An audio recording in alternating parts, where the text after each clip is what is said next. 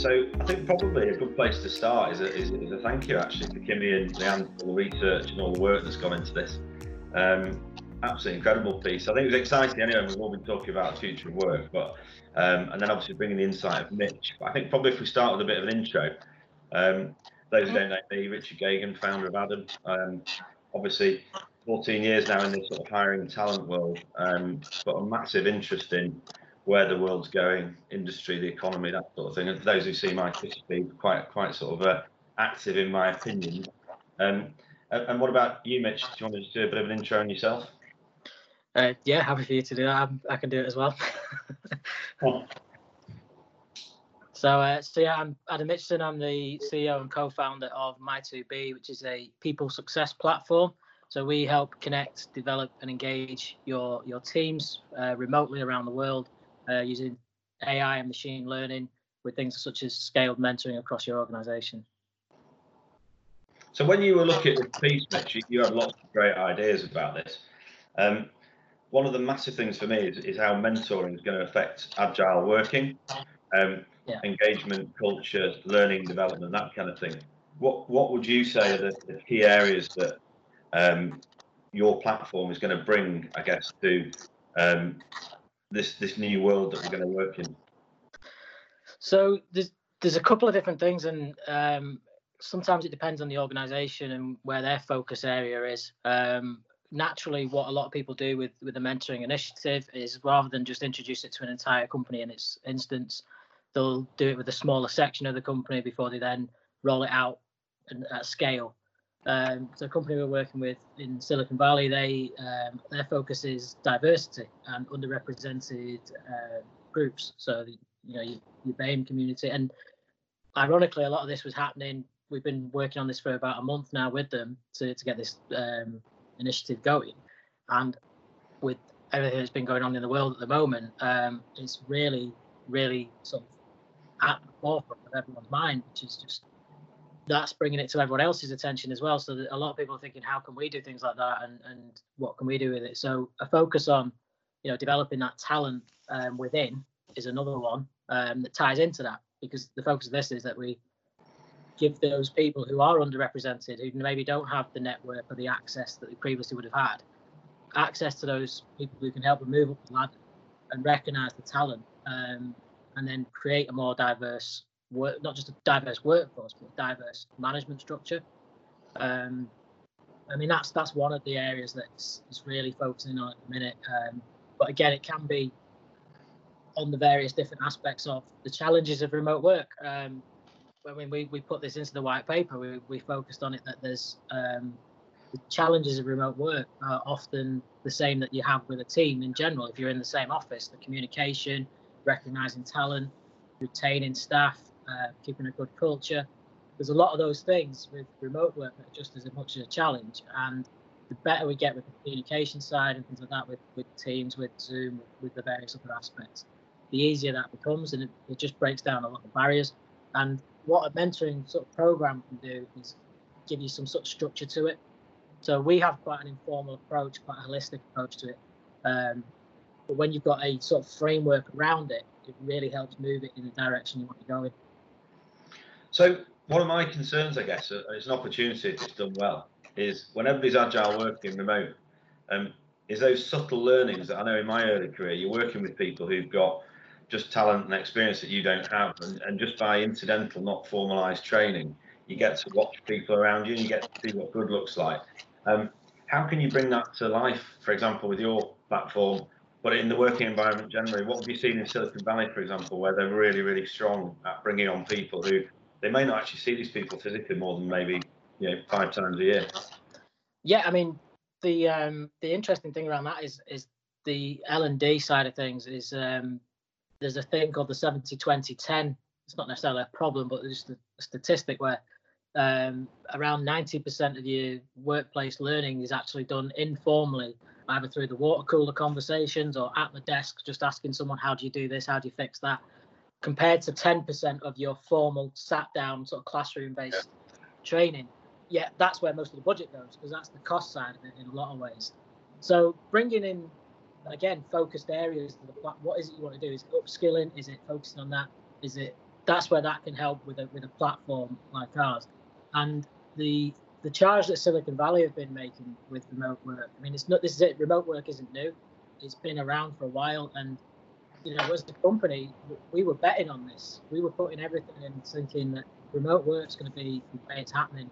And there was a couple of little indicators that, that gave us that um, initiative to say this is the way the world's going to go and we're going to back it. And one of them was when I was in Silicon Valley in October last year. I actually started seeing more of these companies collaborating, which I'd never seen before. You know, normally they're like, we have to do everything they're doing but better. Um, so you had like the likes of Box, Zoom, Okta, um, yeah. Slack, like all together because they recognise who's best in class at what they do. And like, so for Box, they say right, we have the best file sharing and organised workspace, so we can work Zoom because they've got the best video tech. And Slack do the same thing. Slack have got built-in video tech. They use Zoom and they're partnered with Zoom. So they're actually just putting the heads together rather than butting heads for a change. So that was massive to see that. The other thing is that because Silicon Valley and San Francisco is now so expensive, probably one of the most expensive cities in the world to live and work in, the talent level is not necessarily dropping, but your base level, your sort of graduate level, is you can get 10 graduates in Manchester than you can get in San Francisco. So it's just totally different. So they're actually starting to think, because the tech side is getting, especially on education, and again, more and more apps getting plugged into these platforms and things like ours and what we do plugged into them and, and into the systems. The integrations to what's changing a lot of this.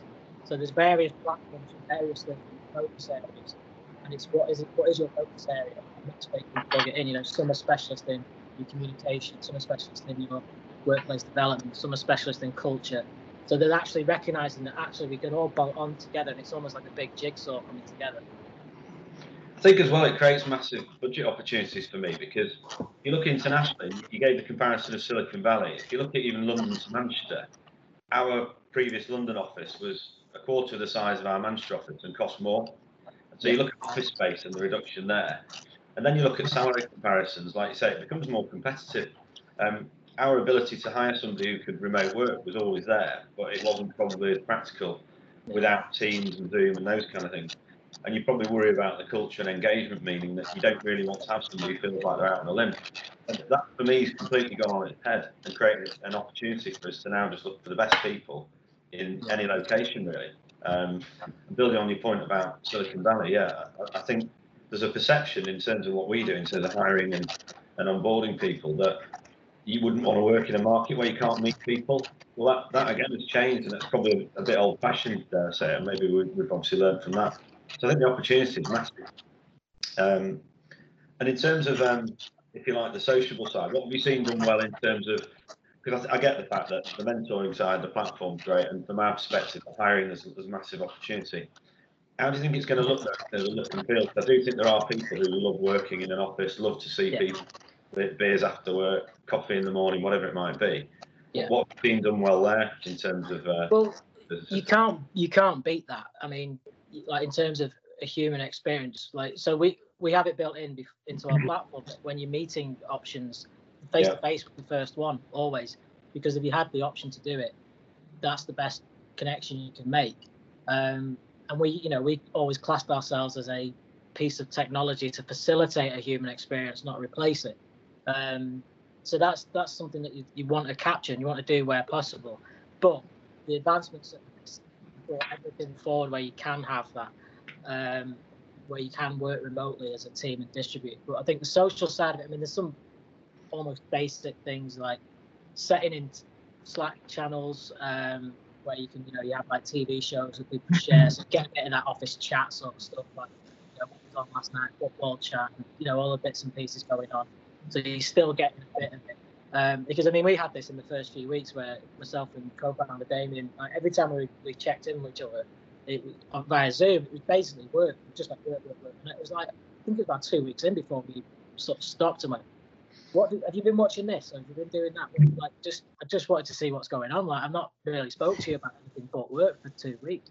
Um, so we'd we'd lost a bit of that, and I think that's where I think this is where you're going to see more advancements in technology. Though I mean, the the zoomed out was a phrase that we saw a couple of weeks in, wasn't it? It was like everyone was getting a bit like it was a bit intense. It's a bit because you're always looking at yourself as well. Everyone's like, I can see myself and I can see like, how I'm reacting, how I'm moving. So everyone's always on. So it's quite intensive in terms of energy expense. So I think you'll see something. I don't know what it is yet, but I think we'll see something, whether it's the physical, the hardware, or um, the software side of it, creates that more social environment that will allow a distributed office. Yeah. Um, but I actually think, my personal opinion, uh, what I think is going to happen is actually, and you know, I think the girls actually did a lot of research on this and, and found some great examples of it. Particularly was IBM. So I, I think IBM went fully remote a couple of years ago, then reverted on the decision. Now I think they reverted on that decision because they were in a world that wasn't fully remote. So they their being fully remote worked in terms of getting things done, but because the rest of the world wasn't with it, it was like not me meeting up with people, not seeing things. I think that was a bit of a blocker. And I think we'll see that. I think we'll see like a 50-50 split or, you know, a 60-40, 80-20 or something where you have half your office size that you had previously, but it's more of a hub. It's like, Yeah. right, drop in if you want, you know, or if you're in the office, pick your days this week. Um, Yeah, yeah. and you know just more flexible working flexible hours because we've seen things like the commute you know going down the the impact the carbon impact again this is going into so many different areas of it um so i think there's there's going to be a massive shift with that but i think again going back to that what examples have we seen where they've done things well is you know i think you guys are not just saying this you have been a good example of that you you kept things you've, you've already got a great office culture and you kept it going so you, you've done a few different things. You'll be able to t- say better than I have. Um, that what you've done to do that and maintain that. Well, well, it's funny you should say that, and Leanne can probably chip in in a minute. I think with, with Hervey's because obviously it's critical to the operational running of the business. And I think um, the thing I've noticed is the equality of, of meetings and people that maybe were a bit disengaged in certain meetings, or if you had a weekly meeting that was not compulsory, it's not our culture, but a sales meeting, for example, you just couldn't help it. that Some people were more engaged than others. Um, I've noticed that massively improve things in terms of communication. There's a downside. I think the zoomed out bit's a great point. I think you can have too many meetings. I think if, if you're physically in an office and somebody says, Can I meet you a minute after the last meeting? You'd probably say, Well, hang on a minute, I need to go make a coffee and stuff. So I think there'll be a bit of that, which I think is partly self time management and part, partly courtesy to other people. I think it's important with meetings that if you are a bit asynchronous or people's diaries are out or one person's agile and remote working, is respecting their time and when they're working and it isn't now as rigid. I think it was it was easy to be a bit lazy, dare I say it previously, where well we're all in the office at let's say eight thirty nine in the morning, we're all here till broadly speaking five thirty. So you could pretty much ask for a meeting and know you'll get one. I think now it's different. Um, but I de- I've definitely already noticed that the amount of time I'm getting back by not commuting, and I, I presume it'll be not walking across Manchester and London and, and, and whenever you're in physically in, in places, it's just so much better that you can actually do so much more. But I do think you have to be careful because I've definitely done, I've definitely done days where the meetings are intense, they're long, they're back to back, there's very few breaks, and you, you don't really notice it until afterwards when you suddenly get this massive headache or you don't quite feel right. Yeah. My a little bit grumpy, but um, but yeah, it'd be good. Anecdotally, Leanne, what have you seen in terms of our, our business and, and how any meetings that, that maybe I've not been in that you've seen or anything interaction wise?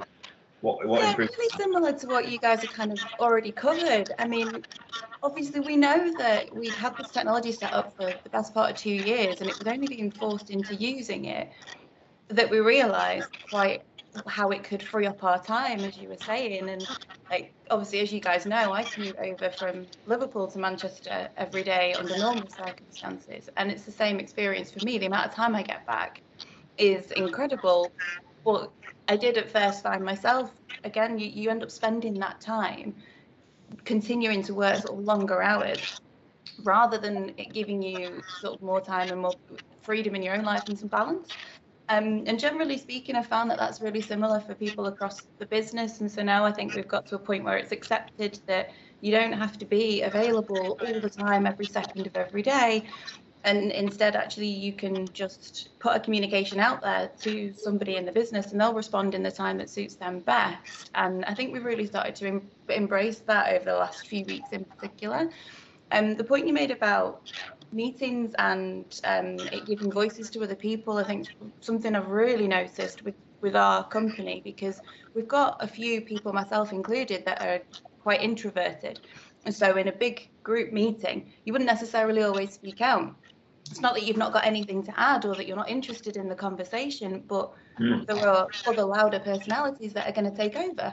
So you just kind of take a back seat and allow them to speak. Whereas on this kind of format, it's a lot easier to actually sort of take up that space, as it were, and to be involved in a conversation because no, I guess it's you've not got everybody all around you, which can be quite distracting, picking up on social cues of everybody that's there involved in the room. Everyone's just there in front of you on this little little rectangular screen, and so it's a lot easier for introverts to, I guess, be more involved. The flip side of that, though, is obviously extroverts that need that social interaction to literally keep them going. You're all nodding and laughing. Yeah. That's so true. You're getting the opposite effect. You're not benefiting from this. So it's I'm seeing people that would normally be the really vocal ones in meetings stay dead quiet because they're just not getting the interaction that they need to fuel their own ideas and their own creativity. So we're going to have to find a balance it, it's as simple as that really like you say about using an office as a hub like obviously we've we've got a physical office space that is big enough for the, the current headcount plus more we've got room for both but the reality is i don't think we'll use it that way in the future and i think that is generally speaking the sort of biggest trend that I'm seeing is lots of people saying we still need a physical space to be able to get people together, but you're not going to be obliged to be there all day, every day like you were before. I mean, are you thinking the same sort of thing, Adam? Yeah, and you know, I think one thing that is um, it maybe wasn't considered at the start. Um, I think it it did develop though over over lockdown was whilst that we're all in this together was the initial reaction everyone's in this in their own very individual way.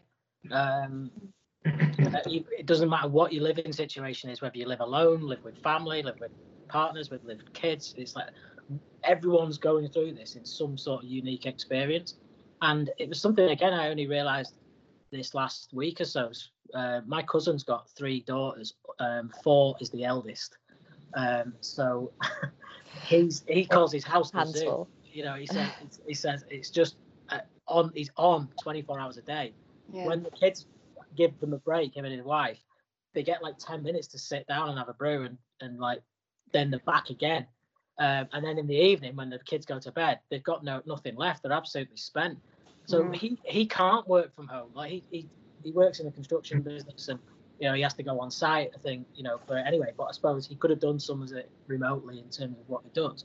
But to find a physical space at home and to find an area where he can even be quiet for half an hour and phone calls. Like, I, he couldn't do it. He'd have to be like sat on his bed, and even then, it's like that leaves his missus looking after the three kids. It's it's just that he can't really do it. So I never considered that. If I was honest, I never really thought about actually that's that must be a really difficult working situation for a lot of people that they're in. They haven't got. I mean, I'm in my kitchen slash living room at the minute, which you know it's one it's a flat and it's one basically one big room, um, and I haven't got an office space as such. So other people have got offices, other people haven't. You know, everyone's got these different.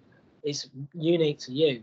So I think when you have the option available of an office, a lot of people might go because they'll find like a level of productivity, or they'll be able to just crack on with a few things.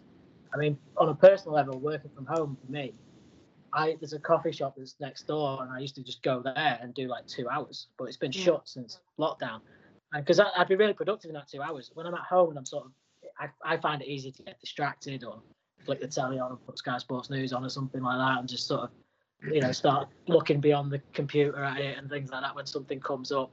Whereas I have that focus two hours in the one spot and I'm just on it and I'll do it. Yeah. Um, so I think we will see the return to the office where it's available. I think I think I think it's going to be a balance. I don't. There is a lot of the, you know, that's what a lot of people are saying, and they're saying it like again going back to Silicon Valley, and you know Twitter made the first jump when they said you could be remote indefinitely, but we've got an office. And then all the others, you know, naturally one leader does it, the rest of them sort of follow suit. I think Facebook, Google, at least until 2021 now are going to be remote. and these are companies that have invested millions, if not billions, in their campuses. They're not even offices.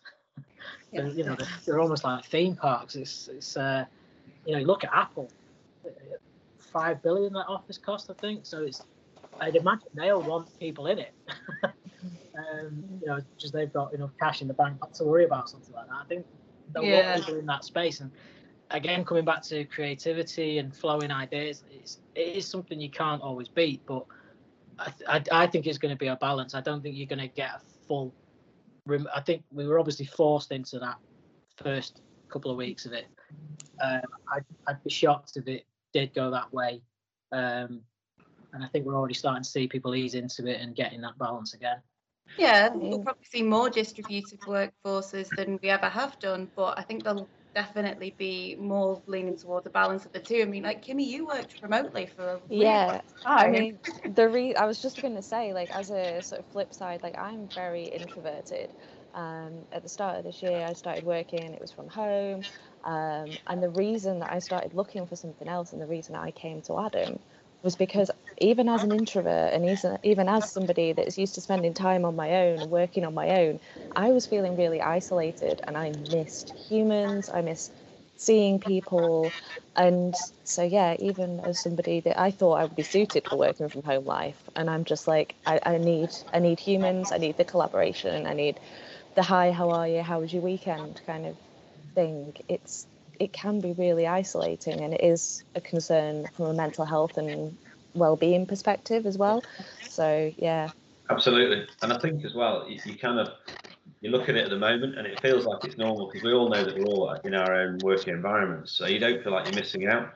So that kind of fear of missing yeah. out when you find out that half the team are in the office and they've actually planned to go for a few beers after work or they're having a nice lunch somewhere or you know might be doing a bit of shopping in town whatever it might be I think that's when we'll see a, a shift again. But economically, I think there's, there's obviously in most cities now going to be a, a lot of capacity for office space. So, yeah. so it's quite interesting. I, I, think that could change quite a bit, where you get multi-purpose. And, and you know much better than me what these campuses are like. But I would imagine if you're use the Apple example, you've got people who probably travel there and don't go there all the time. If you just make it more accommodating, so that people can actually, when they are there, you know, maybe part of it now turns into accommodation blocks, or yeah, maybe some some of the larger offices now, half of it becomes apartments. Um, yeah. As an example. Yeah. Sorry. sorry. Yeah. I'm sorry. I was just saying, as an example of that, it's what um, Amsterdam are doing at the moment yeah. because they have such a huge growth. They can't build houses faster fast enough for people that need them um, but they've been building lots of office space uh, but with everything changing at the moment, they are trying to change these office buildings that are half completed into apartment buildings and housing and things like that to try and deal with the housing issue, as opposed to because people don't need offices anymore. So yeah, yeah, yeah I, I think um, that's that's what we'll start seeing more of. I think the the commercial spaces are going to have to rethink the model a bit as well. I think um, the co-working model is standard that you pay per desk. You either have a hot desk or a dedicated desk, and it's a monthly rolling fee. Um, I mean, that had its challenges anyway. It was like take WeWork for example. We were in there when we were a two-man team, and it was like, right, we, we're looking at expanding, but we don't know how much to or to what size. Um, so it's like, do we we have to commit to like a four-person office, a six-person office for? And it was like, well, we we weren't sure what size we were going to be, and it's like right, we get four, and then suddenly we're up to six. We have to do something with that, and it was like, well, how does that work? You know, so I think they were locking you into things. It was a bit difficult to commit to. So what I think will happen now is, uh, if you've got that sort of small team where you can sort of say, actually, we don't need to be in an office five days a week or four days a week. What we might do is we might go in for one day a week or two days a week. Um, and they might have to see like if they can do day rate you know, and uh, make it like that, or actually you pay for 10 days a month rather than a month's worth of a desk space. Um, so I think you'll you'll see a, a different model come out of it. Obviously, when you've got a distributed workforce, you have different health and safety and security concerns than you do if you're all in one building and you've got an IT person that can keep on top of all your technology. Um, when it's distributed, it's sort of making sure your team has the right equipment, that you're doing risk assessments, things like that. And I think a lot of companies don't realize um, that they need to be doing these things, even if their employees are working in their own homes.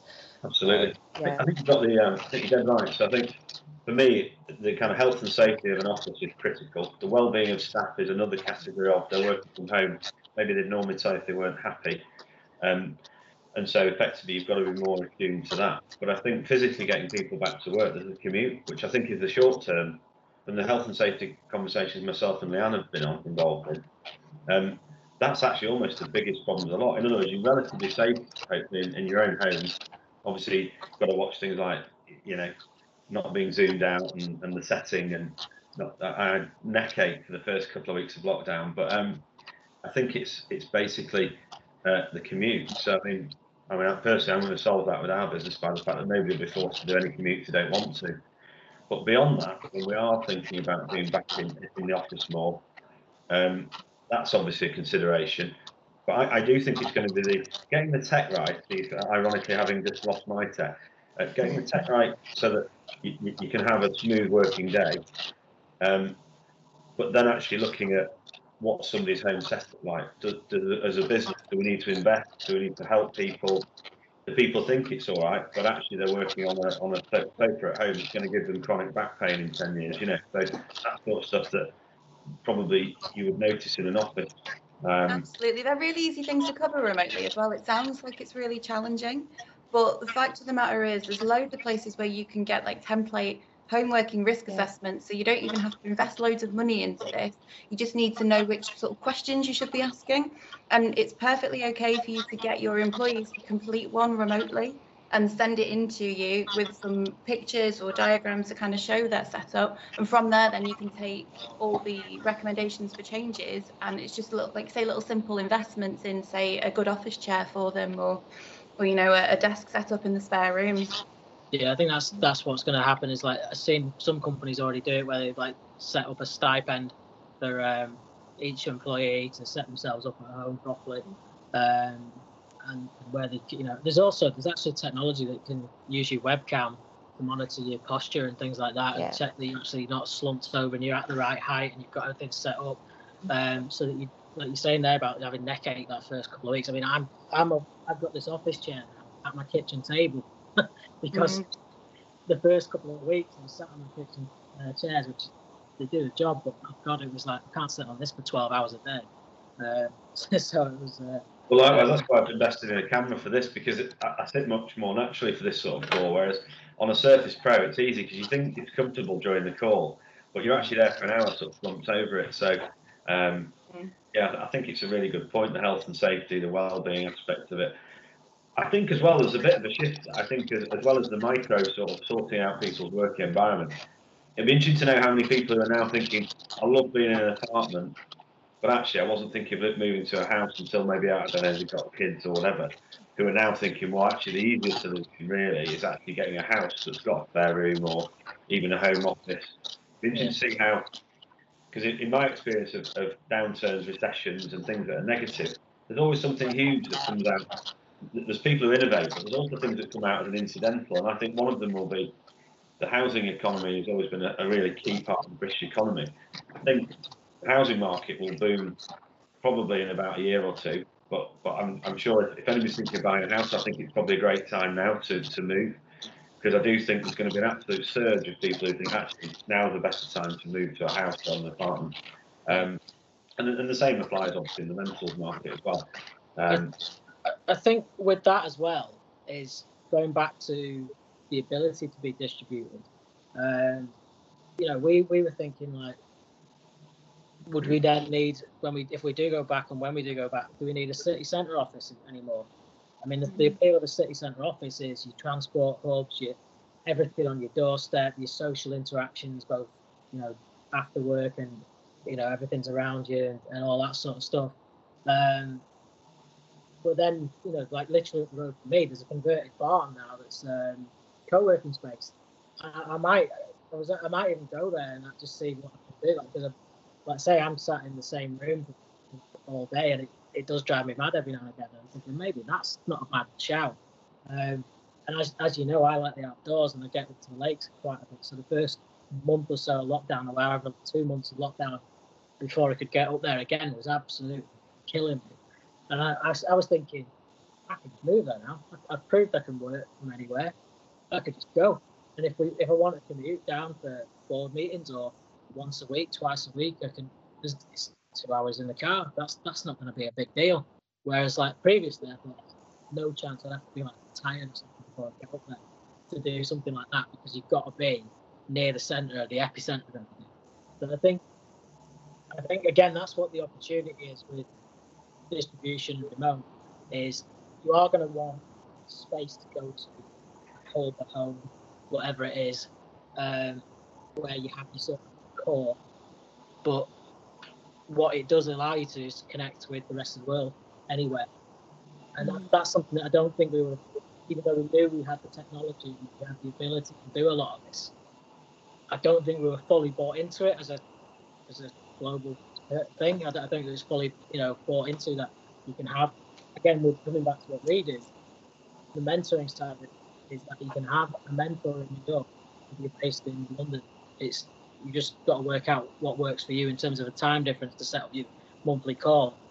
Previously, I think that was a bit of a, you know, it'd be better if it was all in one place and, and one spot because you can get that human interaction. But people are more attuned to that idea now that actually we can connect to the rest of the world. And like you were saying about you know, hiring talent, it doesn't necessarily have to be someone who's in that spot. If they're the best person for the job and they're based somewhere else, it's less of a barrier. Now. Totally agree, and I think you've touched on some of them already, but like you know, it's often this the salary to attract somebody, or you know, in the in the sort of cool tech companies, it was making a ball pit in the office and a, and a really nice place to make them sort of relocate. Now you're going to hire people like you say, who've got ambitions that actually they're into mountaineering and they want to live in a different location, and because you'll allow that, that's great, and and give almost the flexibility gives gives them the opportunity to live the life that they thought might be 20 years away. So I think it's really exciting for that, and the knock-on effects of that will mean that there's, there's obviously more opportunity for people who do want to live in a city.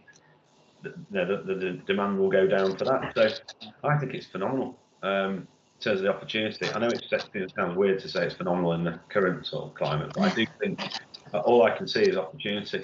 I think as well, if you look at if you look critically at one thing the UK doesn't do well historically, is our infrastructure is quite poor, roads, rail, all that sort of stuff. We're actually quite a rural island that most people live in about five cities, don't they? So I think that will, will be helpful for the country, the environment, and everything. The fact that you know you don't have to now rely on the train network that was already overloaded. And do we really need another massive train network to solve the problem, or actually should we just do business online, a bit more travel when it suits? Um, yeah. Uh, holiday travel will, will integrate as well. I know a couple of our team already want to um, basically um, look at parts of the year where they're going to live in Spain, uh, you know, on a pseudo working holiday. So you know you're available. Um, I think I think that's huge because it gives you the opportunity to to work. I've always loved the freedom more than being bothered when I'm on holiday. I'm not one of those people who when somebody calls me and says, "Oh, I'm sorry, I know you're on holiday," because I see that as a give back for, for total flexibility. So I, have I've absolutely loved this change. Um, and not the kind of clock in, clock out. Well, I'm not at work now because it's five fifteen or whatever it might be.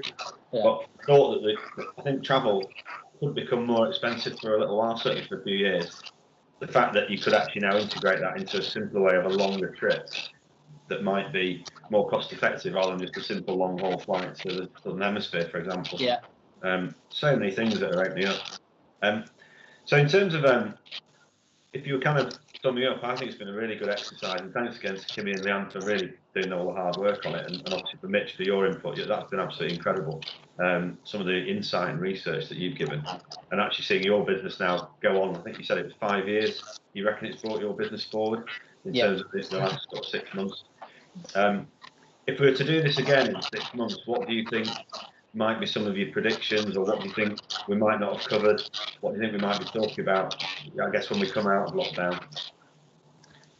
So, for me, I think in, in six months' time, it's actually I think one thing that's going to be very interesting in the next six months is the seasons. um, you know, we're dealing with a virus that is, as we know from what we've been told by the scientists and the government, the heat actually helps suppress it. If it's suppressed enough over the summer, then we could have a semi-normal life again in September, October. But then if it resurges, then it's it goes back in, that's going to have an impact that we're not. I don't think I've, I've thought about. It. Uh, I heard it, overheard it somewhere. That's that's a really good point. Um, but I think over the next six months, it's going to be moving towards what you know the, the sort of throwaway phrase that everyone's saying, the new normal. Um, I think we're going to get much more. We've already adapted. We've already got used to, to this situation.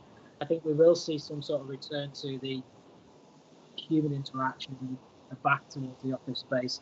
Um, but I think it's always going to be some some level of caution. There's always going to be some level of this hasn't gone away yet. It's just going to be like a you flip the switch and we go back to you know, packed pubs and football stadiums and you know things like that and trains and transport. I think you're right. I think there's going to be it's going to be staged. It's going to be staggered.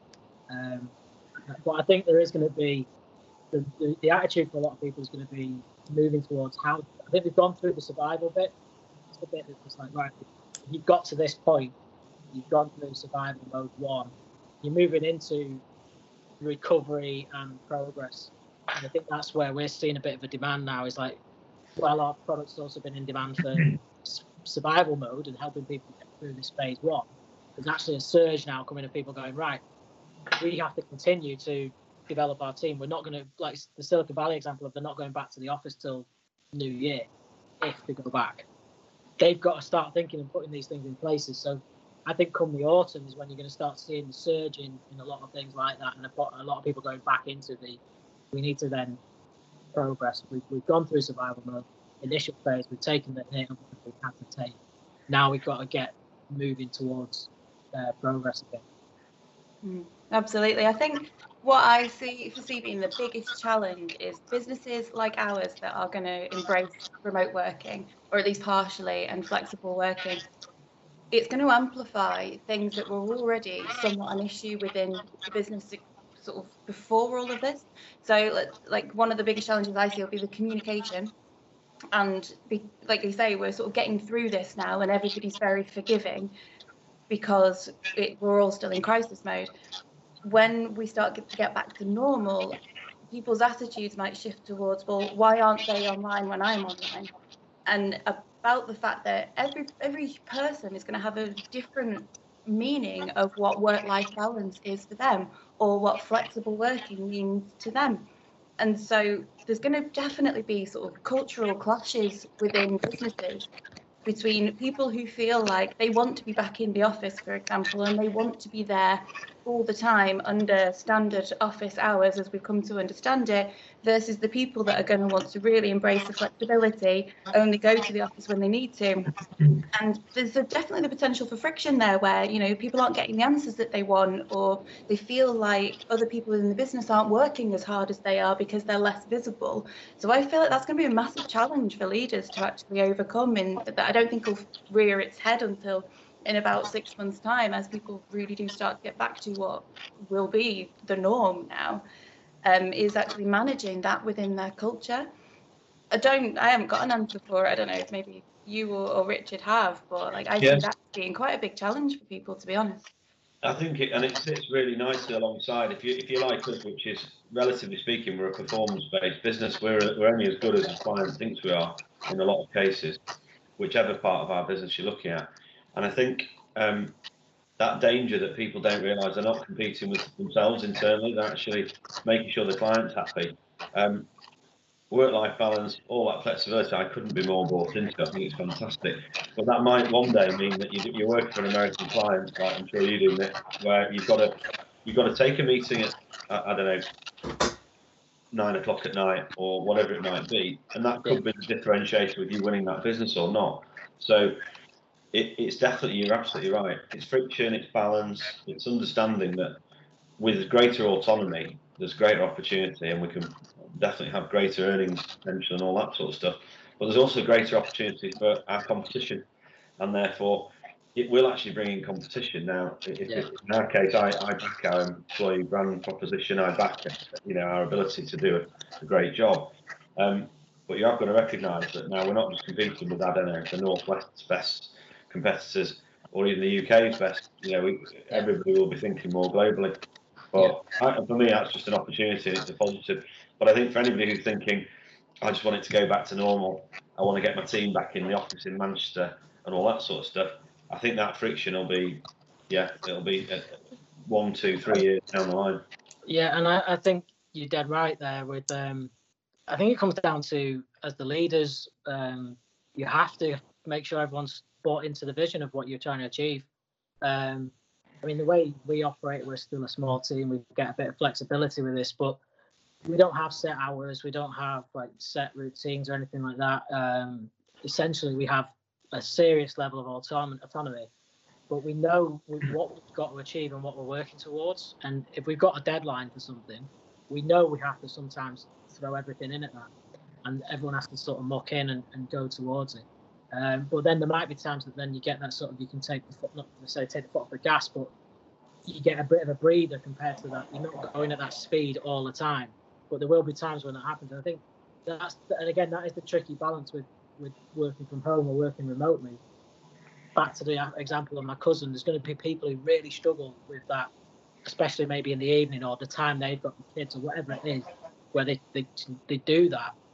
And getting that balance is going to be the challenge and that's going to be both from the leader side of it to get them, you know, right, how, how having the conversation with them, what works for you. It's like right between one and three in the afternoon, I just can't do it because I've got I've got after the kids. Um, but then I can do six to eight at night when no one else might be working. So it's like it's getting that understanding of what works best for people, how they operate the best, what environment they need, what support they need. What and it comes back to the fundamental of we, we talked about it at the very start of the conversation. The challenges of a remote team are often the same as the ones that you have in person, which is communication is probably the first one.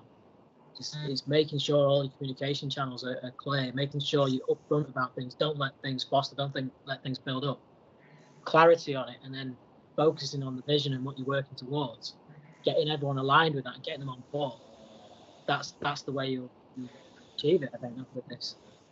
I think as well, uh, just for a positive side of things, it's going to be really interesting to see what sort of innovations and new technologies and everything that's going to start springing up over the next six months as people realise that remote working is here to stay, basically. Um, and it's going to be really interesting to see the advancement in technology, but also to see like individual people within teams and them innovating personally or for their team or for their company as well. So I think a lot of good ideas are going to come out of this um, as well. So yeah. Definitely. And, and, and one of the massive macro things, if you've ever seen Daniel Priestley, he talks about the baby boomer era moving into the era having more time. So businesses that are perhaps now more leisure oriented. That's why the cafe culture sprung up, that sort of thing. And as, as the population grows in, in the older demographic, um, I think you've now got a demographic, and I certainly fall into this. I'm, I'm pretty sure Leanne does, in terms of people who've commuted quite a lot. They've had an hour or two at least every day, who literally have now got a day back, quite simply. Um, and possibly more. If you then look at the meetings that, are, you know, as I mentioned earlier, getting across town or getting down to London, um, it's going to be fascinating to see what people do at that time. Is it a second job? Is it them pseudo setting up a business, you know, behind the scenes that, that is what they're going to be doing in five, ten years? There's so many interesting things that I think will come out of it in terms of innovation. It's brilliant. That really is. Definitely. Um, but no, thanks everyone for your time. I'm uh, I'm really looking forward to seeing how this develops. I'm, I'm looking forward to hopefully doing another one in two or three months of, of, of how it's kind of all panning out. Um, I think we've got some great predictions in there, but uh, really enjoyed doing it. Catch you Yeah, soon. thank you very Thanks, much. man.